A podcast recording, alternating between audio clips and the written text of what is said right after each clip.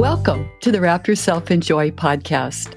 I'm Karen Dwyer, speaker, teacher, and author of four books on joy. If you are searching for more joy in your life, join me for about 15 minutes every week. It could change your life. My newest series is called Nehemiah and Rebuilding Hope. It's based on my book, Nehemiah Rebuilding Hope and Joy in Your Life. It has an imprimatur and a built in study guide. Today, I'm inviting you to join a Cup of Joy women's group. You can invite a few friends to join you in listening to the podcast, then meet over coffee each week to go through the study questions. For more information, go to wrapyourselfinjoy.com and look for Cup of Joy Women. The podcast is brought to you by the Ultimate Christian Podcast Network. Please subscribe to this podcast so you never miss an episode. Hello, welcome to Wrap Yourself in Joy. I'm Karen Dwyer, and you are listening to podcast number six of the Nehemiah Rebuilding Hope series. It's based on my book, Nehemiah Rebuilding Hope and Joy in Your Life. Today, the podcast on chapter five of Nehemiah is entitled Riled Up. Nehemiah says, Step back first. Last week, we read in Nehemiah chapter 4 that the people were making excellent progress at rebuilding the walls and gates of Jerusalem. But when the greater persecution came, they were fearful so Nehemiah prayed and called the people to stand guard at the gates, to work in teams, and to rebuild with a sword for protection in one hand and bricks in the other. He said, Do not be afraid of them. Remember the Lord, who is great and awesome, and fight for your kin, your sons, your daughters, your wives, and your homes. So they returned to the wall, and the rebuilding project was looking good thanks to the faithfulness of God the leadership of Nehemiah, and the great participation of the people. But in chapter 5, we will hear an outcry from the people as opposition now moves from without to within. So let's read excerpts from Nehemiah 5 1 through 5. Now there was a great outcry of the people and of their wives against their Jewish kin. For there were those who said, with our sons and our daughters, we are many. We must get grain so that we may eat and stay alive. There were also those who said, We are having to pledge our fields, our vineyards, and our houses in order to get grain during the famine. Others said, We're having to borrow money on our fields and vineyards to pay the king's tax. And we're forcing our sons and daughters to be slaves. And some of our daughters have been ravished and our fields and vineyards now belong to others. Nehemiah said, I was very angry when I heard their outcasts and their complaints. After thinking it over, I brought charges against the nobles and the officials. While many were in poverty, inflation had been rampant. The Persian king had taken much of the monetary coins out of circulation via taxes, so the coins could be melted down and stored as silver or gold. The nobles, probably those who refused to work on the wall, acquired land, which removed it from production, and thus food prices had risen for a Jewish family by as much as 50%. In order to pay the taxes, it seems that the families would borrow money from others using their own children as collateral. Thus, if loans could not be repaid, their children and even their wives and men would be sold into bondage as slaves. The morale of the people was already very, very low because of the threats from their enemies. Their stress was compounded with physical exhaustion, drought, lack of food, taxes, financial crisis. Their troubles were overwhelming. Now they faced opposition from their own ranks. They needed to be reminded of who they were as God's people and how they must choose to follow God's ways and God's commandments. Nehemiah was very angry, as he indicated. He and others were pouring their lives into helping rebuild Jerusalem, including much personal sacrifice. However, the people were forgetting God in their behavior and His commands. For example, Leviticus 25 and Deuteronomy 23 instruct the people that if they lend money to the poor, they should not charge them interest. Nehemiah did not run into the situation screaming at the people, though he felt like it. And he felt like they deserved his angst. No, instead, he stepped back. He thought about it. He cooled down. He took the time to control his emotions and hold his head together. Here, he gives us a first example in resolving conflict from within our ranks. Step back, think it over, and never release your anger directly on others, even if you know it's justified. Well, let's keep reading Nehemiah 7 through 13. Nehemiah wrote, After thinking it over, I brought charges against the nobles and the officials. I said to them, You are all taking money from your own people. And I called a great assembly to deal with them and said to them, As far as we are able, we have brought back our Jewish kindred who have been sold to other nations. But now you are selling your own kin, who must then be brought back to us. They were silent. They couldn't find a word to say. So I said, The thing that you are doing is not good. Should you not walk in the fear of our God to prevent the taunts of the nations and our enemies? Moreover, I and my brothers and my servants are lending them money and grain. Let us stop this taking of interest. Restore to them this very day their fields, their vineyards, their olive orchards, and their houses, and the interest on money, grain, wine, and oil that you've been exacting from them. Then they said, We will restore everything. I also shook out the fold of my garment and said, So may God shake out every one from house and from property who does not perform this promise. And all the assembly said, Amen. And they praised the Lord. So next we see Nehemiah stood up and confronted the nobles and the officials who were extracting the interest in enslaving their own brethren and children. After Nehemiah had collected his thoughts, he knew how to respond.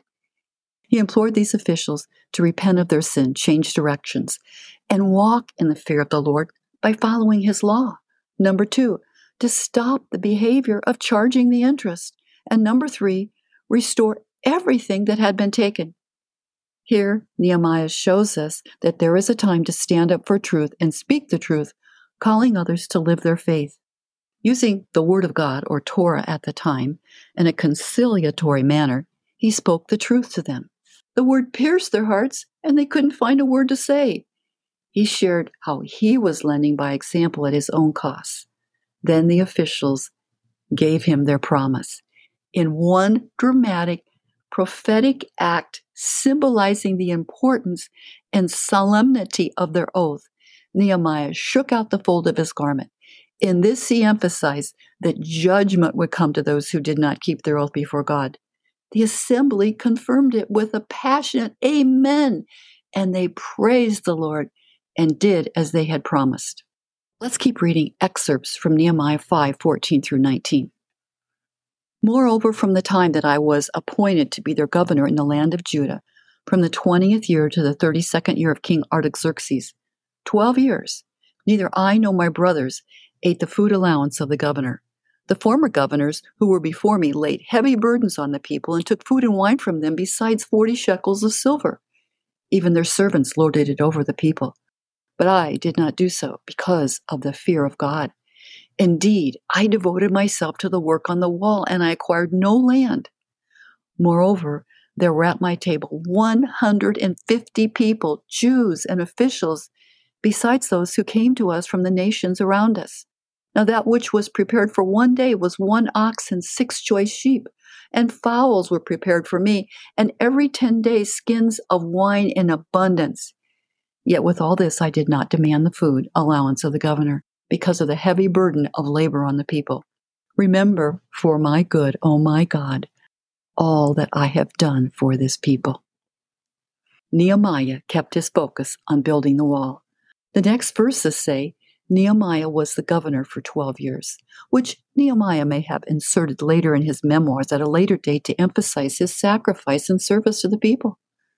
The previous governors demanded food and land allotments from the citizens in order to support their own palaces.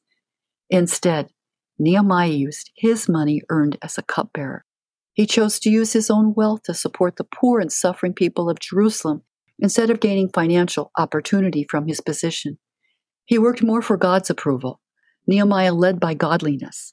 He forgave the people and he expected them to reform as promised.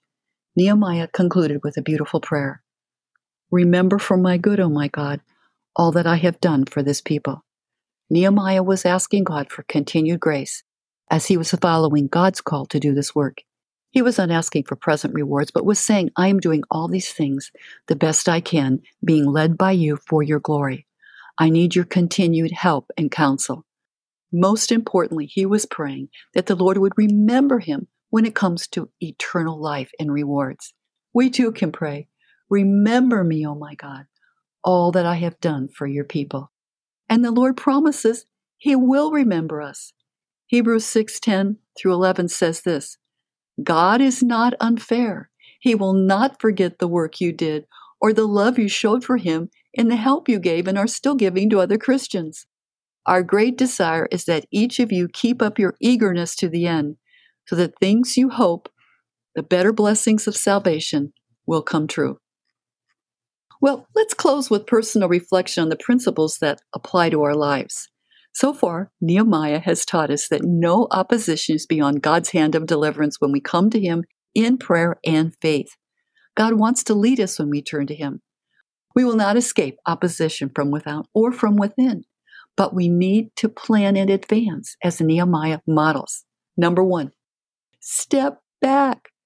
Do not be led by anger. Instead, step back and collect your thoughts. Weigh down any angry response. It never works to respond with emotions. Ephesians 4:26 says this, "Be angry, but do not sin. Do not let the sun go down on your anger." 2. Stand up. Call those God followers around you to be God followers. In love, confront Christians with the word of God when they are sinning against him. Forgive always. 1 Timothy 5:20 says this, "As for those who persist in sin, rebuke them in the presence of all, so that the rest also may stand in fear." Three, focus. Keep your focus on what God has called you to do. Keep building. Pray always. Never give up. In Luke 18:1, Jesus told his disciples a parable to teach them that they should always pray and never give up or be discouraged. Number 4, remember the poor. Do not take advantage of the less fortunate. Instead, help them.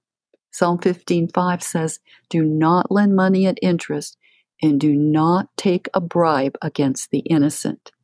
And number five, pray with scripture. We can pray as Nehemiah did. Remember me, O my God, and all that I have done for your people.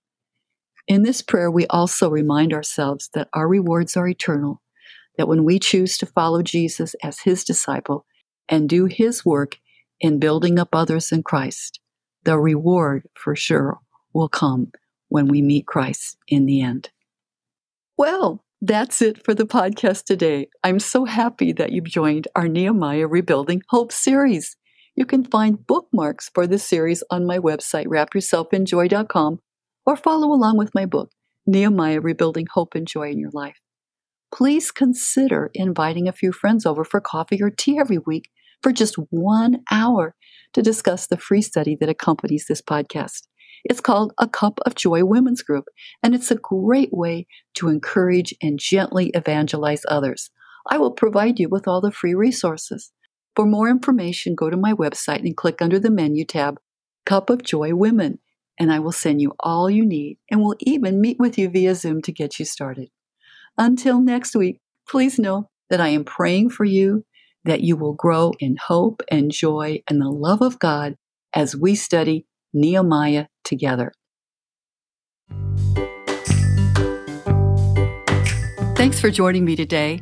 Please visit me on my website, wrapyourselfinjoy.com, where you can learn more about my books, download free bookmarks, and connect with me. Please follow me on your favorite podcast app and invite a friend to join you too. You can download the show notes from today at wrapyourselfinjoypodcast.com.